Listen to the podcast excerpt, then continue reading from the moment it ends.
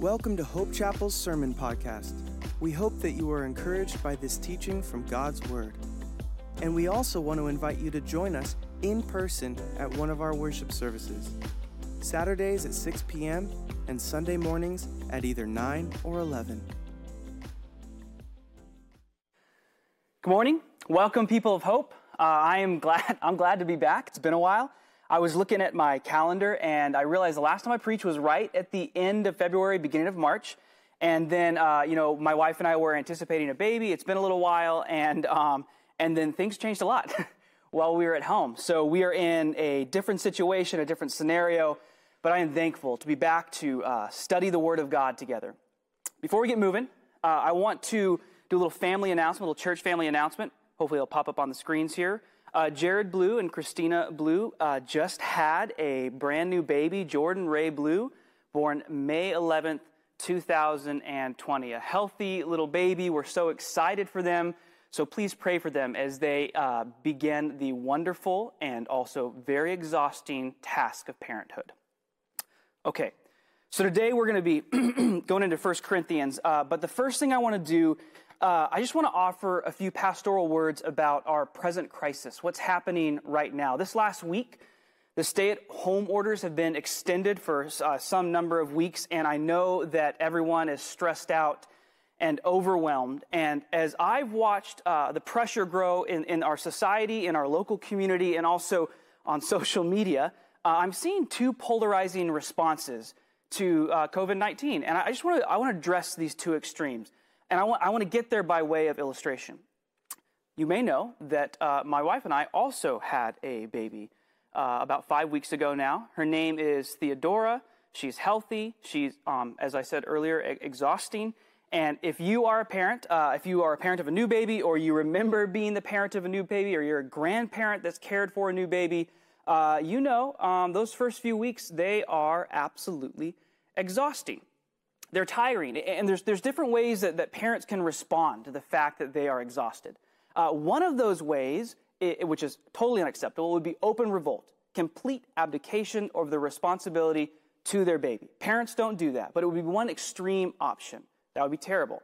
The other option, which I think is equally terrible, even though it's a little bit less obvious, is utter resignation. To say, I'm tired, I'm not sleeping, things aren't going well, I'm overwhelmed. I guess this is what my life will always be like. My life will never return to any sense of normalcy. I'm seeing those two sorts of responses uh, to, to, the COVID 19 crisis, especially as we're asked to stay in our homes for a longer period of time. One of those extreme responses is open revolt to say, we've had enough. We're no longer going to listen to our governmental civil authorities. We're ready to go out and do whatever it is that we want whenever we want. And I want to say to you, that as the church, we have an opportunity. We have an opportunity to, as Paul commands, be obedient to our civil authorities and to be a powerful witness of sacrifice to the community around us. As far as I can tell right now, this is not persecution directed uh, specifically at the church. It's hard for everyone, but it's not persecution, at least not yet. And because of that, we're called to be obedient and faithful witnesses. I don't want us to respond through open revolt. The other response, the other extreme that's like worrying me a little bit, is utter resignation. Uh, just to say, hey, listen, we've now moved to a streaming service in church. People are not gathering together. This is what it's going to be like forever. Church is evolving. It's going to be a new hybrid method. It's becoming something new. And I want to say to that, no, absolutely not. What we're doing right now is an approximation of church.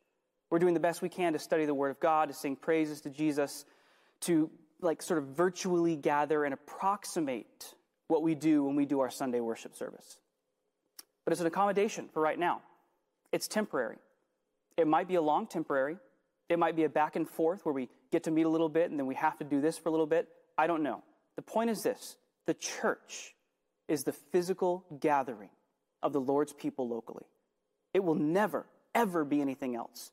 And we should longfully and hopefully look forward to when we will be able to do that again, no matter how long this period lasts. This is not going to beat the church. The Black Plague didn't beat the church.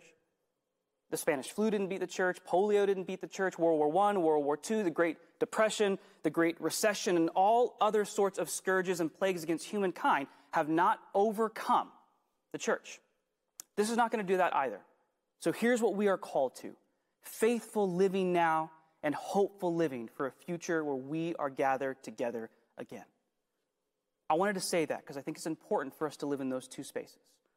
So now, please open your Bibles to 1 Corinthians 10 23, and we're going to read together. We read Paul say uh, to the church at Corinth, All things are lawful, but not all things are helpful. All things are lawful, but not all things build up. Let no one seek his own good, but the good of his neighbor. Eat whatever is sold in the meat market without raising any question on the ground of conscience. For the earth is the Lord's and the fullness thereof. If one of the unbelievers invites you to a dinner and you are disposed to go, eat whatever is set before you without raising any question on the ground of conscience. But if someone says to you, This has been offered in sacrifice, then do not eat it for the sake of the one who informed you and for the sake of conscience. I do not mean your conscience, but his. For why should my liberty be determined by someone else's conscience? If I partake with thankfulness, why am I denounced because of that for which I give thanks? So whether you eat or drink, or whatever you do, do all to the glory of God. give no offense to Jews or to Greeks or to the church of God. Just as I try to please everyone in everything I do, not seeking my own advantage, but that of many, that they may be saved. Be imitators of me as I am of Christ. Uh, I love this passage, and I just want to remind us of a little bit of background. Uh, Corinth is a city that was full of idolatry. It was a city that was preoccupied with status. It was a city that had all kinds of licentiousness sexually, and it was a city that was wealthy. It looked a lot like our context today. And when we read about Paul's life, when we read about Paul's life in, in, the letter of Acts, we see that he goes into Corinth and he preaches the gospel. And as he preaches the gospel, uh, former Jews and former pagans become Christians, and a church is born in that city. And Paul labors alongside them as their pastor for a long time. He's close with them in ministry. He gets to know them. He loves them. He gives himself over to them. And then, as was the case for Paul, because he's called to this broader missionary effort, he leaves. And a little while later, he hears reports about the church at Corinth, this church that he loved, this church that he pastored, this church that he sacrificed for. And the reports are dramatic and the reports are disturbing. And he also receives a letter from the church. And he finds out all kinds of things that are happening in the church that are really, really uh, uncomfortable to Paul. So he writes back to them. That's what we get the first letter to the church at Corinth, 1 Corinthians. He writes back to them, he begins by describing to them the unity that they have in the name of Jesus Christ, Jesus Christ crucified. And then he begins to address a series of issues that are relevant to them. And we're now on the issue of idol worship and meat sacrificed to idols. Paul is going to do big picture and small picture work here. He's going to do big picture work and small picture work. He's going to get into the weeds and talk about all kinds of details that are going to be really helpful and really pastoral. And then he's going to connect like these specific things he says to them up to the greatest and largest foundational ideas in Christianity. He's going to talk about how people in their daily lives can be imitators of Jesus. He's doing really beautiful and really clever and really marvelous pastoral theology. This week, as I was preparing and I was reading different commentaries and diving into the Word and thinking and praying and reflecting on what Paul had to say, like I was pastored by Paul. Really, I was pastored by Paul. My heart was convicted in certain ways. My heart was encouraged in certain ways. And my prayer is that this morning you will also be pastored by Paul. And here's the basic premise of these verses the basic premise is that Christians have liberty. They possess this concept, this idea, this quality that is often called Christian liberty or sometimes Christian freedom. And here's what it, here's what it boils down to Christians have core central beliefs that are essential to them being Christians. But beyond that, there's a great deal of variety and flexibility. Christians are not told how to dress, they're not told what to eat, they're not told what their vocation must be, they're not told how they have to vote. Instead, there is a wide range of different beliefs when it comes to secondary issues. Christians have a great deal of liberty. Why? Because it is essential that Christians know that their salvation is dependent not on what they do, but on what God has done. That's why Christian liberty is important.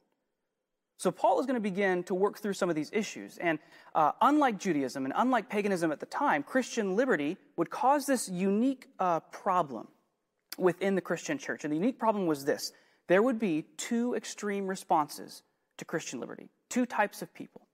The first, I'm sure you've heard of before, is the legalist. The legalist would minimize the freedom that he or she has in the gospel, they would minimize it. They would have what we might call an overactive conscience. And what they would say is, it's so essential that I do all of these secondary things and then many of them would go a step further and say, and it's also essential that everyone else shares my same preferences. Someone who is a legalist ends up having, living a life that is marked by judgmentalism and moral arrogance. It's someone who does not take the gospel as seriously as they should. The second sort of person is the libertine. This is someone who maximizes the freedom that they have in the gospel. So much so that they exploit it or they assume on it. It's someone with an underactive conscience. Someone who doesn't take Christian freedom seriously in the way they should, that, that leads them to uh, destructive and, and God dishonoring patterns of sin. So one person assumes too much freedom, and one person assumes too much confinement. We actually see uh, both of these figures in Jesus' famous parable of the prodigal son. I'm not going to read the whole thing here. It's one of my favorite parables, and I'm sure uh, many of you, it's your favorite parable. We know the story. There's the younger son. The younger son goes to his father, and he asks for his inheritance early, which was very dishonorable, but the father gives it to him, and the son goes off to a distant place. And while he's there, he lives a licentious, sinful life, and then things go sideways, and he loses all of his money. He's been the libertine the one who's fallen into a pattern of destructive sin. So he goes back to the Father in repentance, and the Father receives him back. But then the story continues, and we see the other figure. We see the legalist. The father finds the older son who's pouting out in the shed, who's angry because the younger brother has come back home and received forgiveness in a way that seems unwarranted. And the father says to the older son, You've always been here. You've always had everything that I've had. The older son has become to assume that he is owed some blessing because of his own righteousness. We see the libertine and we see the legalist. We see both of these figures in the parable of the prodigal son. And Paul, in this passage, is going to address both the legalist and the libertine. He's going to jump back and forth. I'm going to try and carefully walk through with you when he's addressing one figure and when he is addressing the other. And, and really, what this passage sort of centers around is not what is specifically right and wrong, although that does matter. It's more about how our actions affect other people. That's what Paul's primary concern here is how our actions affect other people. Now, I want to I wanna just offer one warning. As I was preparing this week and I began to think about these two different figures, the legalist and the libertine, I'm like, which one am I? Am I the legalist? Do I don't like do i not assume that i have freedom? Am i a little bit judgmental? Am i, am I the sort of person that has moral arrogance? Or am i the libertine who uh, falls into destructive patterns of sin who assumes on the gospel who exploits the gospel? And i think here's the important point that, that uh, a conclusion i came to this week. Uh, i'm both. I am both brothers. I am ready to liberally excuse my own sin and legalistically accuse others of theirs I am both brothers. It's so easy for me to read this passage and say, I only need to listen to the parts that address the legalist or the parts that address the libertine. But I want to take all of Paul's medicine. I want to hear everything he has to say, and I want the legalist in my heart and the libertine in my heart to be put to death. Paul does this in three stages. The first is this the foundation of Christian liberty. The foundation of Christian liberty. Read again with me verses 23 through 26. All things are lawful, but not all things are helpful. All things are lawful, but not all things build up. Let no one seek his own good, but the good of his neighbor. Eat whatever is sold in the meat market without raising any questions on the ground of conscience, for the earth is the Lord's and the fullness thereof. Paul's opening line summarizes like the essential nature of his argument that he's going to run through the entirety of these verses. He says, All things are lawful, but not all things are helpful. He says again, All things are lawful, but not all things build up. Let no one seek his own good, but the good of his neighbor. Paul begins with a quote that probably the libertine group within the Corinthian church was saying. They were saying, All things are lawful. And it's a quote that Paul quotes back to them because he does agree with it. However, it is qualified. He says, All things are good, but not all things build up. All things are lawful, but not all things are helpful. And then he goes on to explain what he means. Do not seek your own good, seek the good of others. See, holy living matters. Paul does want to communicate to the Christians at Corinth, and he has already in this letter, and he will continue to do so, how a Christian should behave, how they can live holy lives. But he is approaching this dispute between the legalist and the libertine on specifically the issue of eating meat in particular context, not from the angle of what is wrong and what is right, that still matters. He's approaching it from the angle of uh, how do your actions affect other people? That's a really fruitful way to approach this issue. It's a really powerful way to approach this issue. He's saying to them, don't just ask if something is allowed, ask if it helps other people. Ask if it's centered around other people. Ask if it benefits other people. Ask if it causes unity and not division. So here's the issue that specifically the church at Corinth was dealing with. The church at Corinth was dealing with the issue of meat sold in the marketplace. Now, you remember Pastor Mike last week was talking about meat eaten like in a temple as part of ritual sacrifice. And Paul says to that, no, do not eat meat sacrificed to idols in the temple because you, will, you cannot help but be caught up in the worshipful aspects of, of, uh, of those idols when you eat meat in that context. The, the problem wasn't the menu, the meat itself, it was the venue, the context that they were in. Now, a lot of the meat that was sold in the meat market in the, cities of, in the city of Corinth, that was meat that was left over from temple sacrifice. And so some Christians were asking, hey, so we know that we can't go into a temple and eat meat in that context because it's sort of a form of worship. But what about meat that has been sacrificed to an idol that is now not in the temple anymore? It's not in the midst of pagan rituals. Now it's just in the marketplace. Can we eat that meat?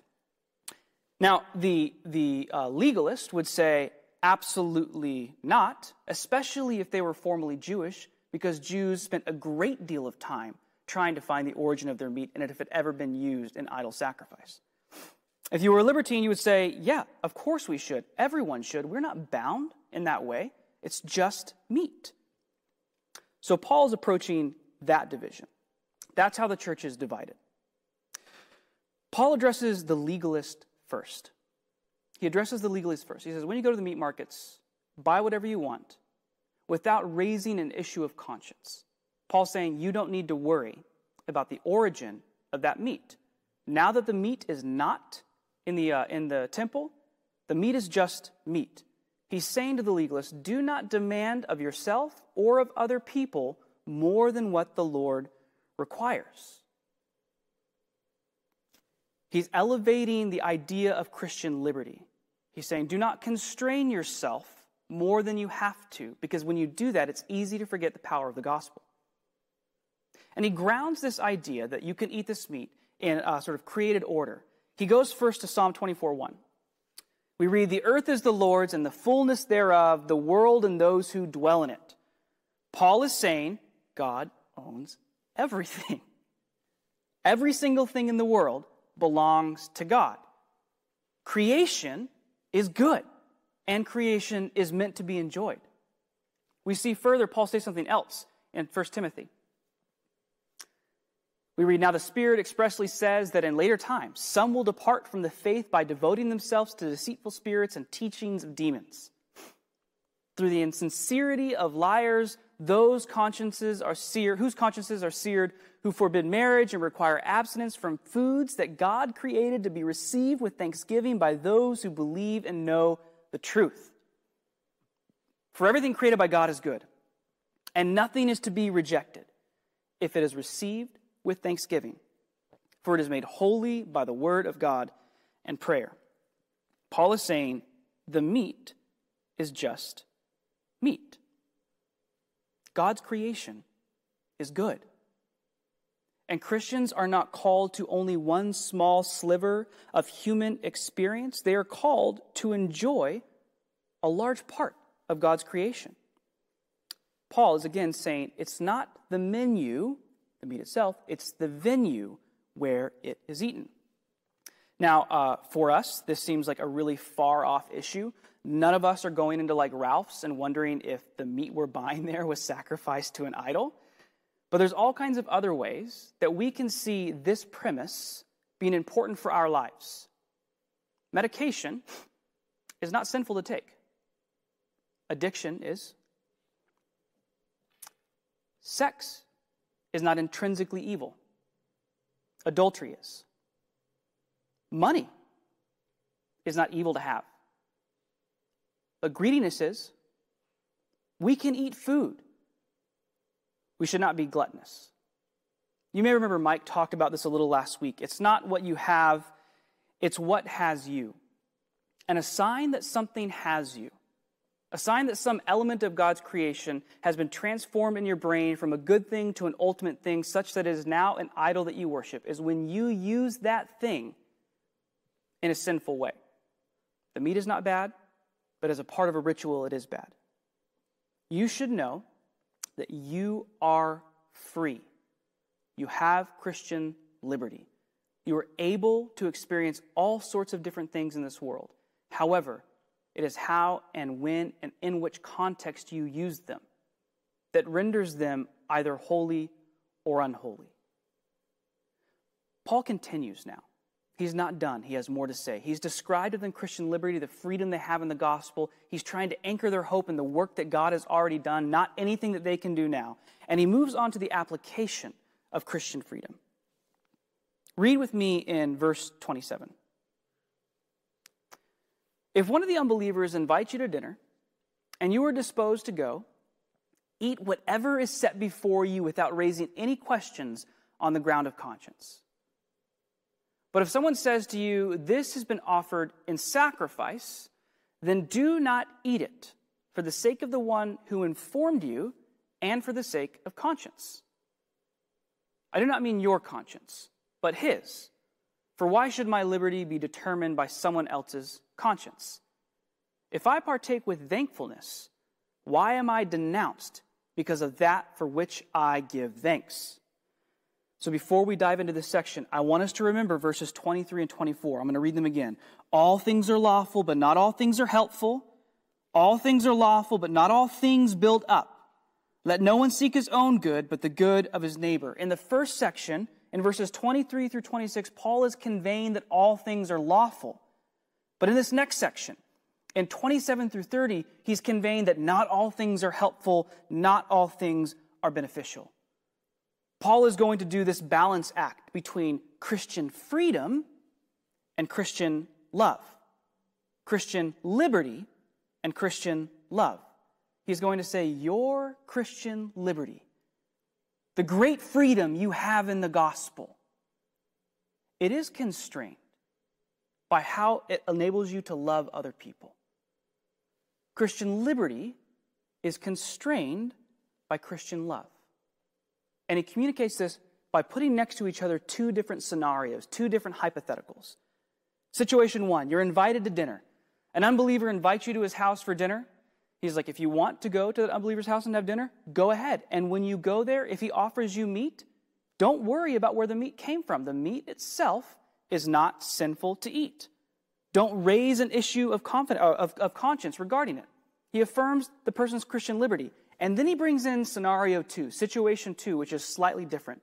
He says, however, if you go to an unbeliever's house for a dinner and they offer you meat, and someone announces to you, this meat has been sacrificed to idols, don't eat that meat. It's the same meat, but Paul is calling for a different choice. Same actual content on the plate, right? But he's saying in these two circumstances, you should do different things. In the second circumstance, someone has announced that this meat has been sacrificed to an idol. Paul says, don't eat it. He is not saying don't eat it because somehow the meat has been sort of contaminated spiritually with demonic forces. It's not about that. It's about how you eating that meat affects other people. He says, on the part of the one, or for the sake of the one who told you that the meat was sacrificed to idols, for the sake of conscience, his, not yours, don't eat the meat.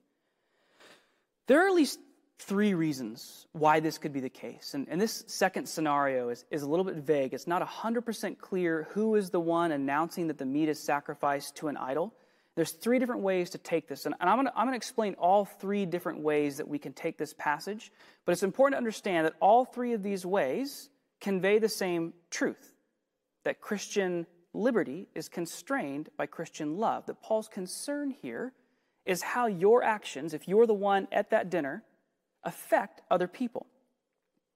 The first thing that can happen if you eat this meat that has been announced to have been sacrificed to idols is you have your witness shattered. You have your witness shattered. Let's say it was the host, the pagan host, that announced this meat has been sacrificed to idols. Well, a little bit of background history uh, really tells us that one of the big tests of Jews being devoted to Yahweh was that they would not eat meat sacrificed to idols. It was a way of expressing their devotion. And a few centuries before Paul is alive, there's this terrible tyrant named Antiochus Epiphanes. It's a big name. Don't worry about it. He would roll through Jerusalem every now and then, and when he would, he would try and force Jews to eat meat sacrificed to idols. And sometimes, when they wouldn't do it, he would kill them.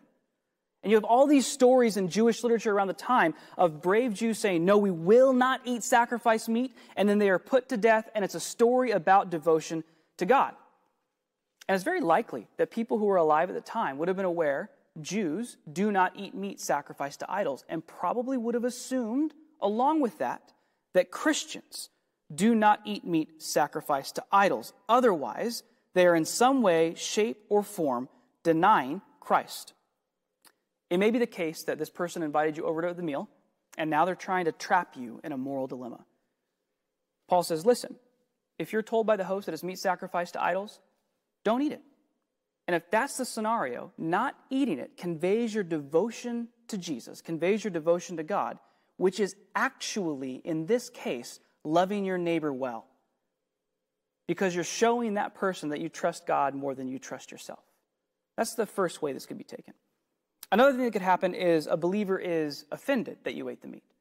Let's say you're at the dinner party with more than one person, it's you and another believer, and the other believer sees the meat and leans over to you and says, Hey, listen, this meat was sacrificed to idols. And this other believer does not ha- have nearly as strong a sense of Christian liberty as you do. Maybe they're formerly a Jew, and they find it detestable that anyone would eat meat sacrificed to idols. It's so ingrained in their heart. Even though they might know intellectually they have the right to eat meat, it still pricks their conscience. Paul's saying, listen, in this case, if you're going to offend someone else, you can relinquish, you can, you can uh, set aside your Christian liberty to eat this meat for the sake of this brother who might be offended. He's saying, why cause disunity? Give it up. The meat's not worth it. Another one is this a believer is tempted. The third scenario is maybe there's a believer there with you who's a former pagan. The meat's brought, and it's that former pagan who leans over to you and says, Hey, this meat is sacrificed to idols.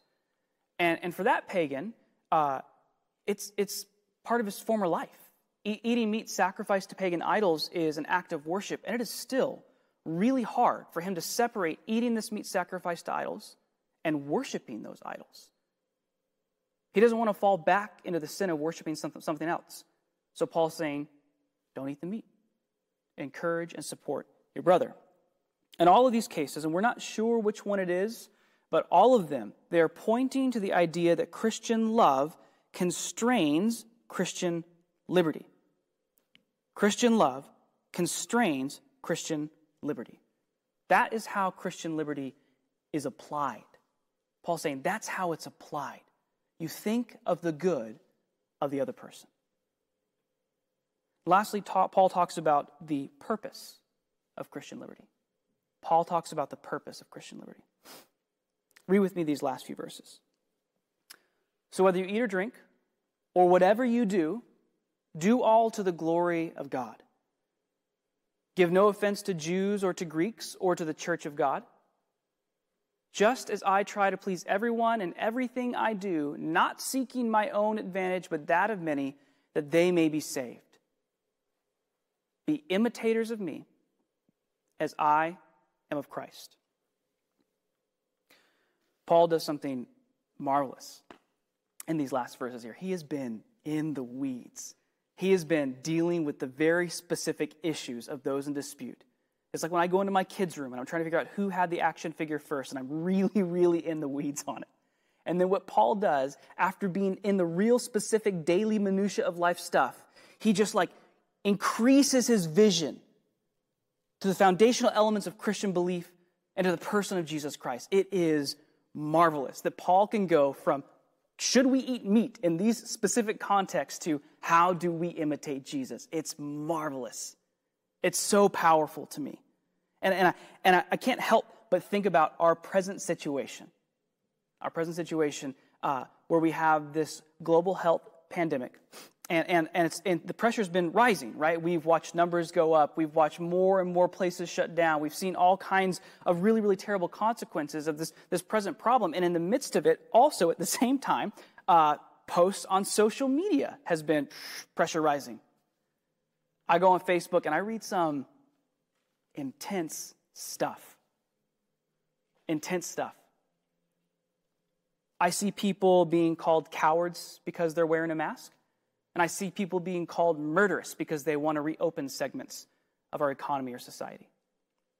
I see people offering the least possible charitable view to someone else. And I see Christians doing this.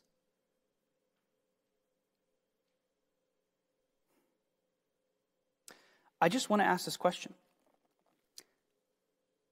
How can Christian liberty, as we see it described by Paul here, be constrained by our Christian love as we see it uh, described by Paul here?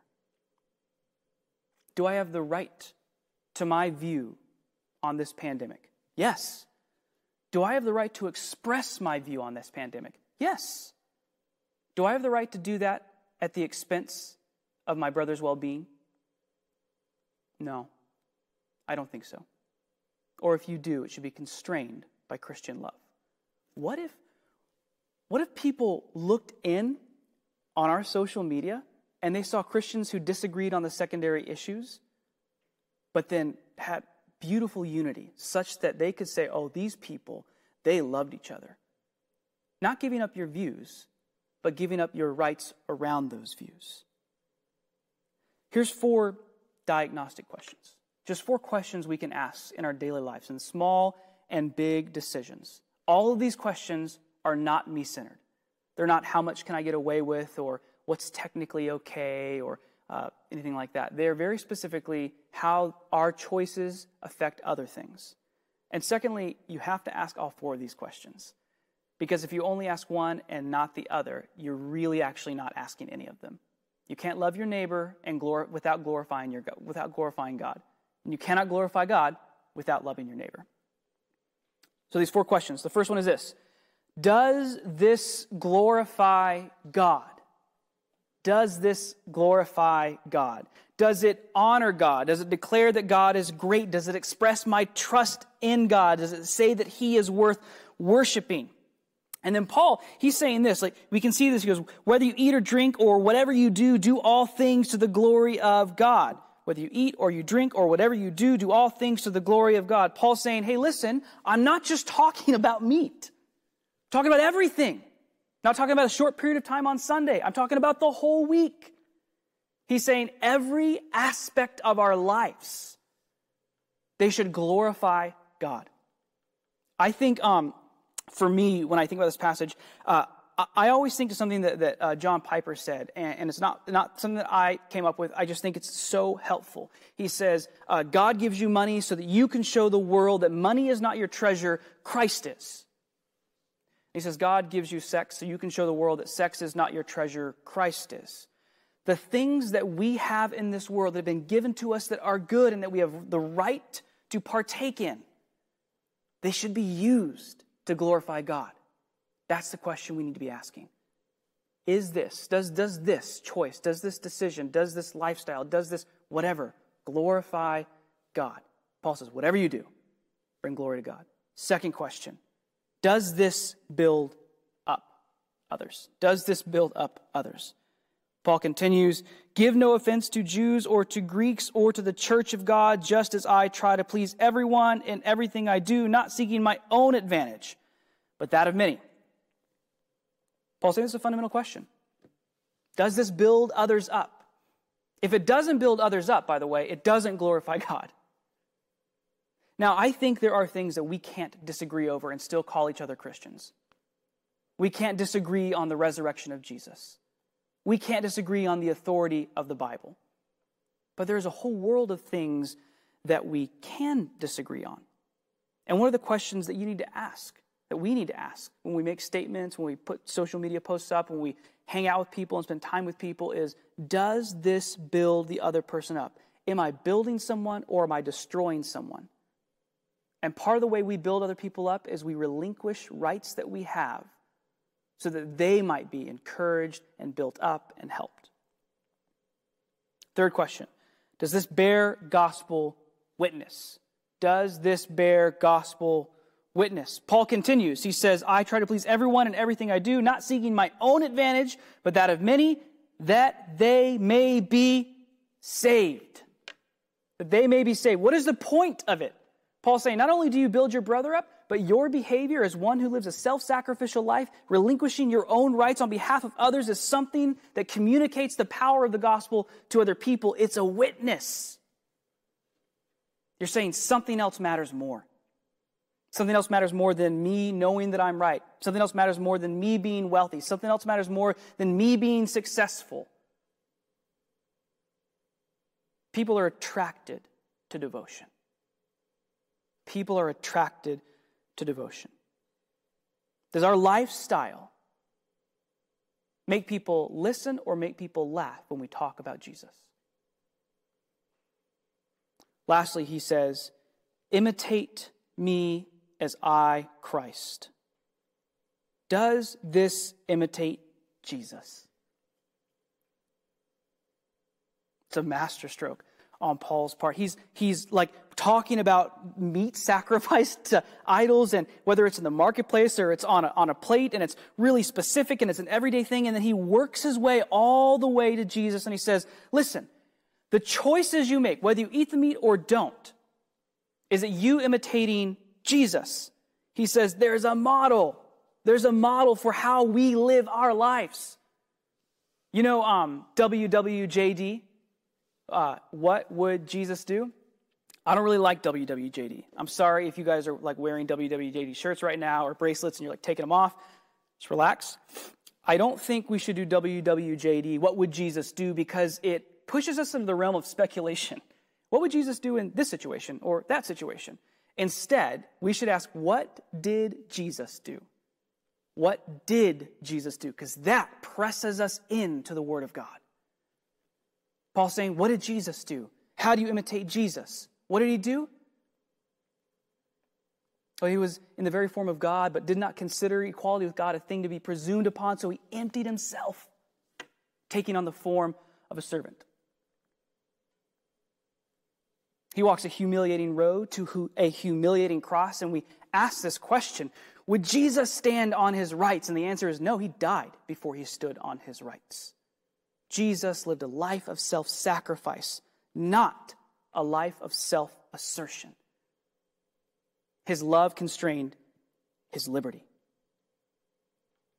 Paul says, Imitate me as I Christ. And, and apparently the Corinthians didn't fully grasp this because he says something else to them in his second letter. I, I want to go there now.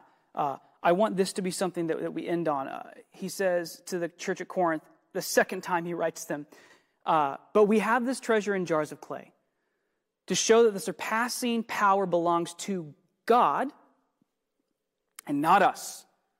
We are afflicted in every way, but not crushed. perplexed but not driven to despair, persecuted but not forsaken, struck down but not destroyed, always carrying in the body the death of Jesus so that the life of Jesus may also be manifested in our bodies. For we who live are always being given over to death for Jesus' sake, so that the life of Jesus also may be manifested in our mortal flesh. So death is at work in us, but life in you. This should be our collective testimony. Individually and corporately, we should, we should live lives where we die to ourselves so others might live. That's what it means for our love of others to constrain our liberty. Do we have freedom in Christ? Yes and amen. Should that freedom lead us and compel us to give that very freedom up in order to love those around us well? Yes and amen. Let's pray together. Father, we thank you for our time this morning in 1 Corinthians chapter 10. I pray this week as we continue to dwell on your word, as we return to this passage, as we prepare our hearts for the next passage, that you would continue to conform us to the likeness of your Son. That we individually, that we in our homes together now with our kids and with our husbands, with our wives, their sons, our daughters, grandmas and grandpas, would live lives of self sacrifice, liberty constrained by love, dying so that others might live but also, Father, I pray corporately as a body of believers, we would bear a powerful witness to those outside the church who see people who care about others more than themselves because they care about your son the most. I pray, Lord, that you would encourage us this week, that you would inspire us this week, that you would increase our trust in you and, and the vision we have of your son during this difficult time. Remind us that you reign, that you're the Lord of everything, that we can't see this small virus, but you can, and that you are the only one truly able to save. As tragic as all this stuff that's happening right now is, I pray that we would be reminded that you can make good things come out of bad things. And that ultimately, our greatest hope is in the work that your Son does at the cross. Pray all these things in His great name. Amen. On behalf of the Hope Chapel family, we want to thank you for joining us. If you'd like to know more about our church, you can visit www.hopechapel.org.